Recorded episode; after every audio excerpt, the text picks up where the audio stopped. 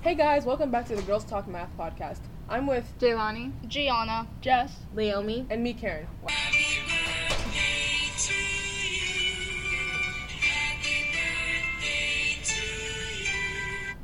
You guys may be wondering why we're playing Happy Birthday on this podcast. Well, it was Eunice Newton Foote's 203rd birthday last Sunday. Who is Eunice, you may ask? Well, she's one of the female scientists that have enlightened us of the importance of global warming. Hey, Karen, knock knock. Who's there? Eunice, Eunice who? you need some milk.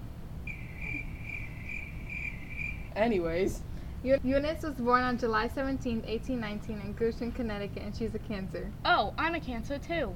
Eunice w- went to school at Torrey Female Seminary. Eunice was known for the theory of the effect of carbon dioxide gas on the atmospheric temp.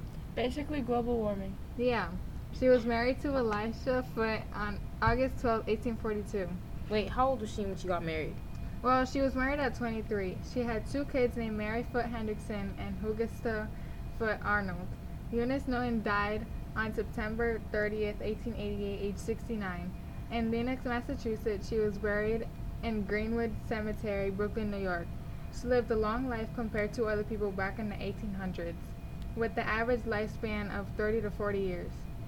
Now that you know a bit about Eunice's life, we will talk more about her contributions and importance to science. Eunice Foote paved the way for future generations of scientists and mathematicians. She conducted a seemingly simple but ingenious experiment. That, that's right. Eunice used an air pump, two glass cylinders, and four mercury thermometers. She placed two thermometers in each cylinder and used the pump to evacuate air from one cylinder and compress it into another.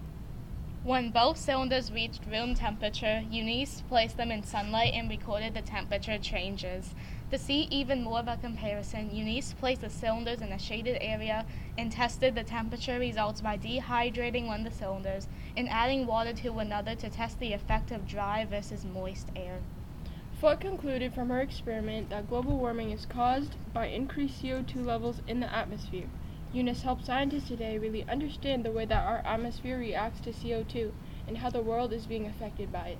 Not only was Eunice an American scientist, she was also a women's activist. Eunice was friends and neighbors with the woman by the name of Elizabeth Cady Stan. Stan was a suffragist. What's a suffragist? Um, that's a good question. So basically, a suffragist is a person who advocates for the right to vote to be extended to more people, specifically women. Not only this, Eunice also attended Seneca Falls Convention, the first women's right convention in 1848. Eunice and her husband Elisha both signed the Declaration of Sentiments. That this was a document created by Elizabeth Stanton, and according to Frederick Douglass, the creator of the North Star, it was a grand movement for attaining the civil, social, political, and religious rights of women. It was signed by 68 women and 32 men.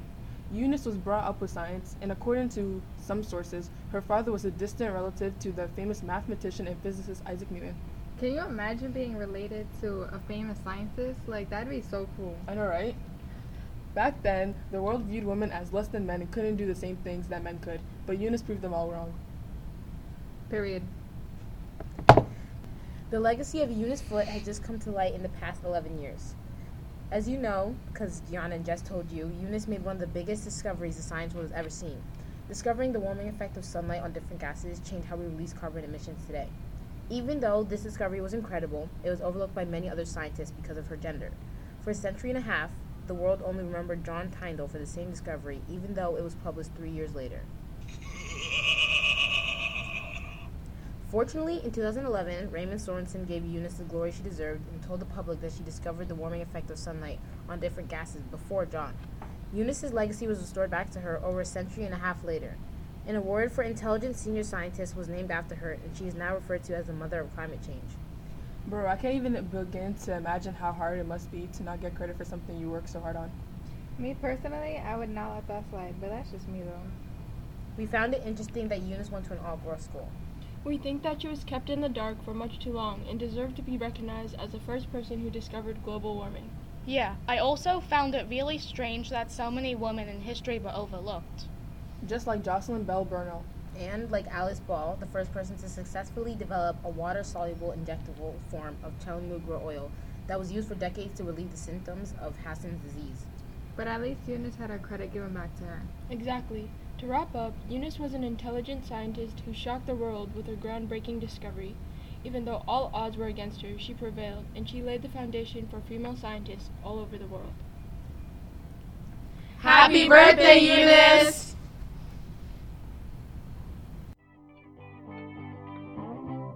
Girls are smart.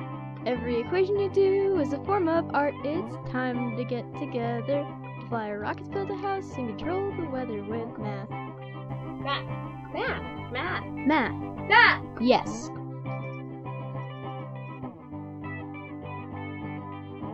Who here likes math who's not a man? You could be a Female mathematician!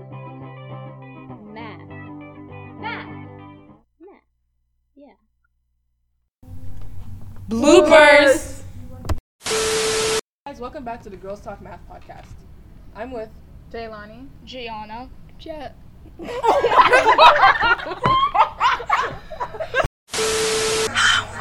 to the Girls Talk Math Podcast. Who is that? What is this again? I'm not doing Ready? I started recording. Bye. Until next time.